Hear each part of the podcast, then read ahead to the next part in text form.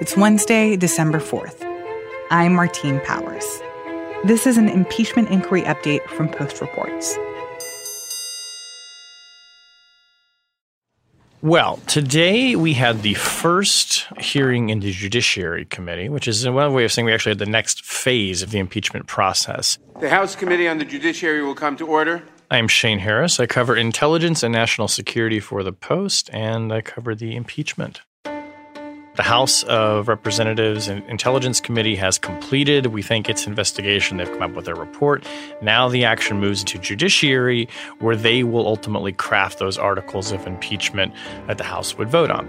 The record compiled thus far shows the president has committed several impeachable offenses. The framers provided for the impeachment of the president because they feared that the president might abuse the power of his office Today's testimony was hearing from constitutional law scholars trying to provide a framework for how to think about the president's acts and the allegations against him. He struck at the very heart of what makes this a republic to which we pledge allegiance. If Congress fails to impeach here, then the impeachment process has lost all meaning. And how the Constitution forms an underpinning for impeachment and whether his actions rise to the level or the standard or the idea that the framers had about what constitutes an impeachable act, which, of course, is a very kind of tough question because the Constitution says precious little about what is an impeachable offense. And so, what have we heard so far from them and, and whether they think that these actions rise to an impeachable offense? Three out of the four witnesses clearly do. And we should say that those three are the ones that were called by Democrats. The fourth one, uh, while he emphasized he is no fan of President Trump, as he put it, doesn't think that the evidence is there to merit impeachment. But for the ones who think that it is, they are essentially making, I think, a very kind of core argument saying, look, the whole point of the impeachment clause, and Noah Feldman from Harvard spoke maybe most clearly to this that I heard. The abuse of power occurs when the president uses his office for personal advantage or gain. That matters fundamentally to the American people because if we cannot impeach a president who abuses his office for personal advantage, we no longer live in a democracy. We live in a monarchy or we live under a dictatorship. That's why the framers created the possibility of impeachment. If what we're saying is that the president, in the course of his duties, abuses the power of his office and he cannot be impeached for that abuse, then he effectively is above the law. Professor Gerhardt, what is your view? I, of course, agree uh, with Professor Karlan and Professor Feldman. Um, I, and I just want to uh, stress that if this, what we're, if what we're talking about is not impeachable, then nothing is impeachable if this isn't impeachable conduct, what is? And felt very strongly that the impeachment clause was designed for precisely this kind of behavior. When you talk about high crimes and misdemeanors, as the founders understood it in the British common law context, it would be abuse of your office for some kind of personal or political gain. And they see what President Trump did as illustrative of that. This is precisely the misconduct that the framers created a constitution, including impeachment, to protect against. And if there's no action, if, we, if Congress concludes uh, they're going to give a pass to the president here, as Professor Karlan suggested earlier, every other president, president will say, okay, then I can do the same thing, and the boundaries will just evaporate. And not only when it comes to President Trump's actions with regard to Ukraine, but also his actions during the course of the impeachment inquiry and to what extent he has complied or not complied with requests from Congress. Exactly. And uh, again, Feldman and others submit this point that by refusing to cooperate, by refusing to let executive branch officials testify before the committees, by refusing to hand over documents, the president is saying, I will not participate in this process, which is the only process that exists in our country for ultimately checking the power or abuse of office by the president. We can't indict him. We know that. Remember that from the Mueller report, that famous Office of Legal Counsel memo. You can't indict a sitting president. That was the big takeaway. That was the big takeaway. And, and, and impeachment is the only remedy. So if the president is refusing to comply or participate in, again, this constitutionally authorized sanctioned activity, then he is, uh, according to some scholars' view, placing himself outside that process and therefore above the law. And that would be an impeachable offense as well. So, in this hearing today, did we get a better sense, either from these law professors or even from the questions that were asked of these law professors, what the potential charges against the president might or will be? Well, definitely obstruction, I think, will be in there. And that's kind of a given. But that sort of feels like a secondary offense, right? This question still remains will this central issue be bribery? And there was a lot of discussion about bribery, which, of course, is one of the crimes noted. It's, it's bribery, treason, and high crimes and misdemeanors in the Constitution.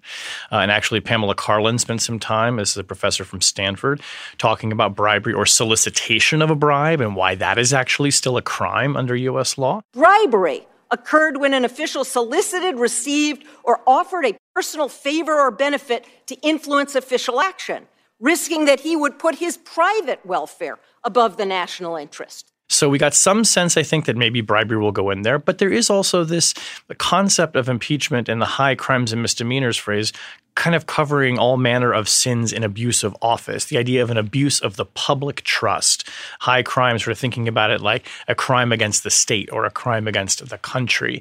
And so I would imagine the Democrats are going to want to be as specific as they can, and that kind of gets you into the realm of the you know the high crimes and misdemeanors piece that can cover lots of things. And actually, uh, the Democratic Counsel was questioning the witnesses, making sure to point out that it doesn't have to be a crime, quote unquote, as in something in criminal statute to be impeachable. But at the same time, you know, if you go down the road of saying, okay, it's bribery, then in the Senate trial, does it start to look like a criminal trial where you have to prove all of the elements of the case of bribery as it's understood in the criminal code versus as it's understood in the Constitution? And that's where things start to get a little fuzzy and maybe politically and legally risky for Democrats, I think. So, this hearing in the House Judiciary Committee was the big event of today, but we actually saw something pretty major come out yesterday with the release of the 300 page report from the Intelligence Committee Chair Adam Schiff, basically laying out all the facts of their impeachment inquiry investigation. Was there anything new from this report? Did we did we learn anything that wasn't apparent from the many hearings and, and depositions and testimonies that we've heard from? For the most part, no. I mean, it, it is very interesting to see it laid out here in, a, in an argument and presenting the case. And it's very interesting how it mirrors the Mueller report in one respect, where the first part is sort of about the crime and the second part is the cover up. But there was something new that caught a lot of attention that we had not uh, uh, seen before in terms of evidence, and that is phone logs that the House investigators obtained. It seems like from phone companies involving specifically Rudy Giuliani and his conversations with officials in the White House and the Office of Management and Budget, and a mysterious individual identified only by the phone number negative one. Uh, that is like the minus sign number one. It was uh, very mysterious. It was very mysterious, and a lot of uh, reminded me of individual one from previous indictments, who of course was the president. And there's a lot lot of circumstantial evidence that my negative one may be, in fact, the president. So right now we're not sure what the negative one number is, but but what what do we know from from those logs? Well, what the logs show is that Rudy Giuliani, at various key points in this whole story of the Ukraine affair, was in touch with people in the White House and was in touch with uh, some of his own associates. Remember uh, uh, Igor Fruman and Lev Parnas, these two characters who've been uh, now indicted, as well as a conservative newspaper columnist. And these dates that he is in frequent touch with them all coincide with important moments, such as the firing of uh, Ambassador Marie Yovanovitch in Ukraine during the period in early August in which the White House was trying to set up this meeting for President Zelensky of Ukraine with President Trump, which of course becomes an element of this alleged quid pro quo. And the weeks before the April 25th announcement by Joe Biden that he was going to run for president, there's a flurry of conversations between Giuliani, Lev Parnas, and John Solomon, this conservative writer for The Hill. And ultimately on that day, there's a column put out by John Solomon criticizing Joe Biden, bringing up all these issues in Ukraine. Rudy Giuliani then has a conversation with Negative One, and a little bit later, President Trump is on Sean Hannity talking about the John Solomon article. So when you put these things together, it's not that it's necessarily revealing any like a new conspiracy or new activities within the alleged conspiracy, but it's giving a lot more detail and just it's just more I think powerful and kind of fixing evidence, if you like, that really pins down who Rudy Giuliani is talking to and these key players at these key moments. This is evidence of Rudy Giuliani coordinating the smear campaign and coordinating elements of a quid pro quo between the White House and Ukraine. It's important to note we don't know what was said on these phone calls, but when you look at the frequency, the number of times he was in contact with key people, potentially even the president, around these moments that are the very kind of key events in the impeachment. So these phone calls or these phone logs would theoretically help Democrats build on this appearance of, of who is influencing Rudy Giuliani, who is influencing the president. But also, the phone logs revealed something kind of new. Yes, they revealed that Devin Nunes, the ranking member, the top Republican on the House Intelligence Committee, which was the one that had all of those impeachment witnesses a couple of weeks ago, that he was in touch with, among others, including Rudy Giuliani, this man, Lev Parnas, who is an associate of Giuliani's and who is now under indictment uh, and has kind of this shadowy figure who has played a role in the smear campaign and in Rudy Giuliani's conduct in Ukraine. Um, Devin Nunes has dismissed this, and at one point he even kind of claimed that he didn't remember ever talking to this man, Lev Parnas.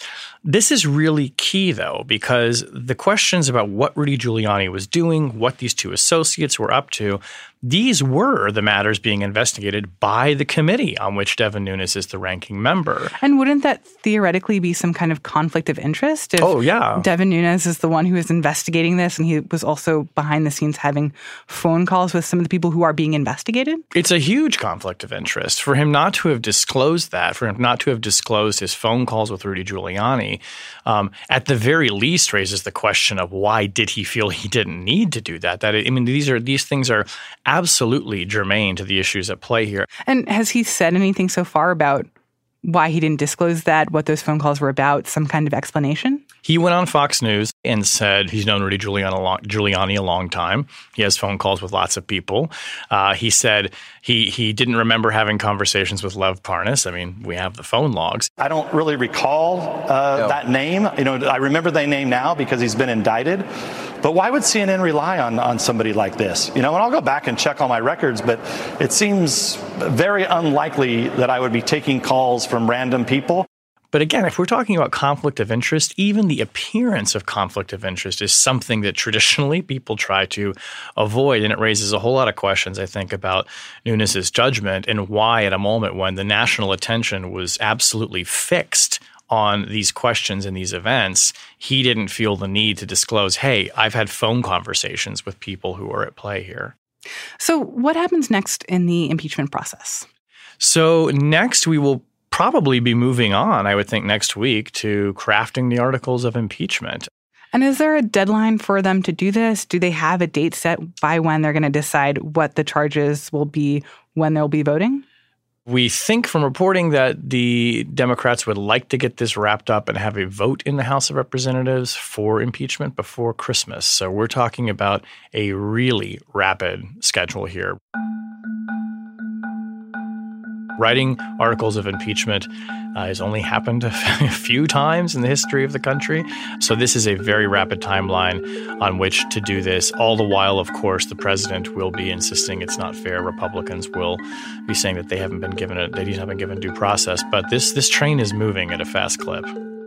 Shane, thank you so much. You bet. Shane Harris is a national security reporter for The Post.